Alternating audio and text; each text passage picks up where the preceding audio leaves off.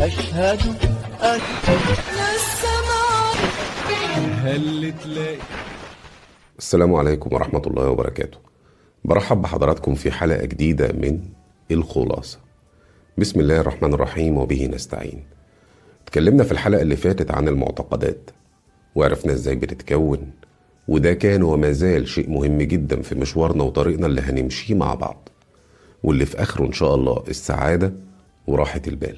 واتفقنا في آخر الحلقة اللي فاتت إننا نكتب معتقداتنا وكل أفكارنا السلبية في ورقة. وقلنا إننا هنعرف هنعمل إيه فيها بالظبط النهاردة. وفي الحقيقة إحنا مش هنعمل ولا هنعرف أصلا نعمل أي حاجة فيها دلوقتي. وده ليه؟ لأن ببساطة أنت لسه مش مهيأ ومش مستعد إنك تقدر تحكم على معتقداتك وأفكارك إذا كانت صح ولا غلط. وده ليه؟ لأن أسلوب تفكيرك ونظرتك لنفسك وللي حواليك ولحياتك وللمجتمع وللدنيا كلها زي ما هي ما اتغيرتش وأسلوب تفكيرك القديم ده هو اللي كانت نتيجته إنك مفتقد للسعادة وراحة البال وإنك بتعاني من المشاكل النفسية والجسمانية اللي قلنا عليها قبل كده. تمام؟ يعني أعمل إيه في الورقة دلوقتي؟ هتحتفظ بيها. وهتزود عليها أي معتقدات أو أفكار سلبية تفتكرها. لحد الوقت المناسب اللي انت هتكتشفه بنفسك وهتقدر بنفسك تحكم على كل معتقداتك وأفكارك السلبية بشكل مختلف وجديد عليك وتغيرها كمان. طب هنتكلم عن إيه النهارده؟ هنتكلم عن الخوف والقلق والتوتر. الخوف الخوف من إيه؟ الخوف بشكل عام من كل حاجة. ومن أي حاجة. مش هنتكلم عن الخوف الصحي والإيجابي اللي بيبني لكن هنتكلم عن الخوف السلبي الخوف اللي بيهد. الخوف اللي مكتفك بسلسلة ومخليك مش عارف تعيش مرتاح ومخليك حزين واللي هو من الأسباب الرئيسية للإصابة بالقلق والتوتر والاكتئاب ومشاكل نفسية وجسمانية كتير بتشتكي منها. طب ما تيجي نعرف الأول يعني إيه خوف ويعني إيه قلق؟ ويعني إيه توتر؟ وإيه الفرق ما بينهم؟ إمتى أقول أنا خايف؟ وإمتى أقول أنا قلقان؟ وإمتى أقول أنا متوتر؟ الخوف هو الشعور اللي بينتابك. لما بتشوف وتختبر شيء بنفسك وتواجهه بشكل مباشر وبيبقى لفترة قصيرة. زي مثلا لما تبقى ماشي في الشارع وطلع كلب شرس بيجري وراك هتفضل تجري وتخاف منه. ده الخوف. القلق بيبقى فترته أطول شوية. ولكن انت مش بتواجه الشيء اللي بتخاف منه بشكل مباشر. يعني إيه؟ انت مثلا بتخاف من الكلاب. في الحالة دي انت قاعد في البيت وبمنتهى الهدوء بتفكر وبيجي في ذهنك ان انت لو نزلت الشارع وكلب شرس جري وراك هتخاف منه. فانت ما واجهتش حاجة انت خايف من حاجة لسه ما واجهتهاش أصلا. ده مفهوم القلق. لكن في حاجة تانية اسمها اضطراب القلق. معناها إيه؟ معناها إن أنا بفضل قلقان لفترة طويلة ممكن تبقى شهور ممكن تبقى سنين ومدي للأمور حجم أكبر من حجمها. يعني ضخامه الخطر اللي أنا بقيمه لا يتناسب مع حجم المشكلة اللي أنا هتعرض ليها. واضطراب القلق ده هو اللي بيمنعني إن أنا أقدر أمارس حياتي بشكل طبيعي. طيب تمام. ويعني إيه توتر؟ التوتر هو الإجهاد. هو طريقة جسمك للرد على أي تهديد أو حاجة خارجية زي الخوف وزي القلق زي اضطراب القلق. جسمك بتبان عليه علامات بتقول إن هو متوتر نتيجة الحاجات اللي فاتت دي كلها. حاجات زي إيه؟ قلبي بيدق بسرعة بتنفس بسرعة مش قادر آخد نفسي.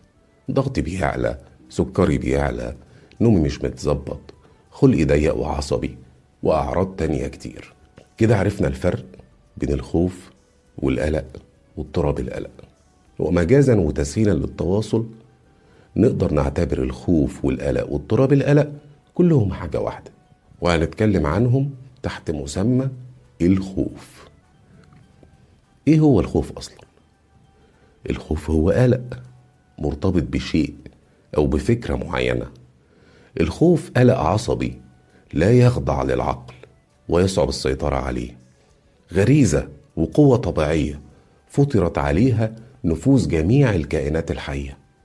الخوف حالة نفسية مرتبطة ارتباط وثيق بالحالة الجسمانية وهو جزء أساسي من تكوين الإنسان النفسي. إن الإنسان خلق هلوعا والهلع درجة جديدة من الخوف. وجود الخوف دايما مرتبط بالإحساس والشعور بالحزن. الخوف أو القلق بيكون من المستقبل المجهول بالنسبة لك. أنت بتخاف من اللي لسه مش عارفه. بتخاف من اللي جاي. بتخاف من حاجة ممكن تحصل أو ما تحصلش في المستقبل. لكن الحزن بيكون على شيء من الماضي أو الحاضر اللي بتعيشه في اللحظة دي. يعني حزين على حاجة حصلت في الماضي أو حزين دلوقتي حالا لأي سبب من الأسباب. والخوف ليه آثار جانبية كتير والحزن دايما من ضمن نتائجه. إذا وجود الخوف المبالغ فيه أو اللي تقدر تسميه الخوف المرضي أو اضطراب القلق أو بمفهوم علم النفس وسواس أو فوبيا أو تسميه زي ما تسميه يعتبر من الأسباب الرئيسية التي تولد الإحساس بالحزن. يعني في خوف يبقى في حزن يبقى مفيش سعادة يبقى مفيش راحة بال. ولذلك تم تقديم الخوف على الحزن في كتير من آيات القرآن الكريم. ألا تخافي ولا تحزني. فلا خوف عليهم ولا هم يحزنون. والصيغة دي دايما بتأكد لنا إن ربنا سبحانه وتعالى بيطمنك وبيقول لك ما تخافش من المستقبل وما تحزنش دلوقتي على حاجة حصلت في الماضي. أو بتحصل حالا دلوقتي فبيطمنك على مستقبلك وبيقول لك ما تحزنش على اللي فات المستقبل والماضي والحاضر. ولذلك نلاحظ من نعم ربنا علينا في الجنة إن شاء الله ربنا يجعلها من نصيبنا إن مفيش فيها خوف مفيش فيها حزن فيها سعادة وراحة بال. وده اللي تم ذكره في سورة الأعراف في الآية 49 أعوذ بالله من الشيطان الرجيم.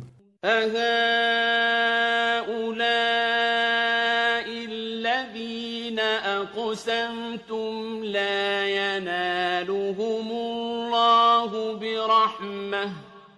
ادخلوا الجنة لا خوف عليكم ولا أنتم تحزنون. صدق الله العظيم.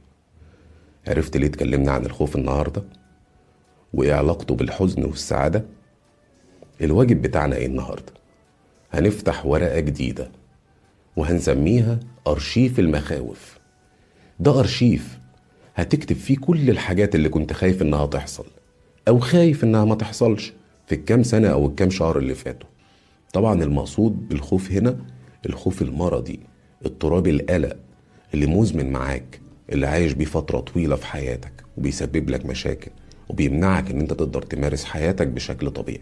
لو رجعت كل مخاوفك السابقة في حياتك هتتفاجئ إن أنت كنت مدي للموضوع حجم أكبر من حجمه. أو بمعنى أوضح إنك كنت خايف زيادة عن اللزوم. وبمرور الوقت اكتشفت إن الخوف الزيادة ما كانش ليه لازمة. واكتشفت إن الدنيا كانت أبسط من كده بكتير. بدليل إن 90% من مخاوفك السابقة ما كانش ليها لازمة. بدليل إن اللي كنت خايف منه ما حصلش بالشكل اللي أنت كنت متخيله. وفي بعض الأحيان اللي انت كنت خايف منه ما حصلش أصلا. الغريب في الموضوع إنك مش بتتعلم من تجاربك السابقة. مش عيب إن الواحد يغلط لكن العيب إنه ما يتعلمش من غلطه. لأن الطبيعي والمفروض بعد مراجعة أرشيف المخاوف إني أكون اتعلمت إني أهدى وما أخدش الأمور على أعصابي زي ما كنت متعود وبعمل قبل كده. واللي لازم تبقى عارفه إن تحقيق التغيير ده مش هيحصل في يوم وليلة. وإن شاء الله هيتحقق. هيتحقق. لكن بالتدريج. ومع كل خوف جديد هتتحسن شوية بشوية. لكن أهم شرطين لتحقيق التغيير ده إنك تبقى مقتنع فعلا بأرشيف المخاوف. وإنك تؤمن بنفسك وبقدرتك على التغيير. أتمنى تكون الرسالة وصلت. ابعت لنا في رسالة أو كومنت أكثر ثلاث مخاوف عندك في حياتك. وإن شاء الله هنتخلص منهم مع بعض. وأخيرا خليك فاكر دايما إن النهارده هو بكرة اللي كنت خايف منه. امبارح. اللي أول مرة يسمعنا النهاردة يا ريت يرجع يسمع حلقة المعتقدات لأنها مهمة جدا وهتساعده إنه يمشي معانا في نفس الطريق للوصول للسعادة وراحة البال. وما تنساش تشترك بقناتنا على اليوتيوب علشان تتابع الحلقات اللي جاية. مع خالص تحياتي. ربنا ينفع بينا ويجعلنا عند حسن ظن الجميع. ربنا يحفظنا ويحفظ أولادنا ويبارك فيهم. ربنا يحفظ مصر. أحلى بلد دي بلدنا ودايما فيها جديد. أحلى دماغ دي دماغنا وناسنا بالتأكيد. عندنا خبرة دراسة شطارة. عندنا ناس في إيديها مهارة. حل وشوشنا يخلوا حياتنا من جديد. مش هنعيش غير مرة واحدة. يلا نعيشها بضحكة رايقة. شوف الدنيا بشكل جديد. اوعى تقول ده حال الدنيا هنعمل إيه حب الدنيا وخدها في حضنك خليك واثق ان الضحكة اللي بنرسم بيها حياتنا.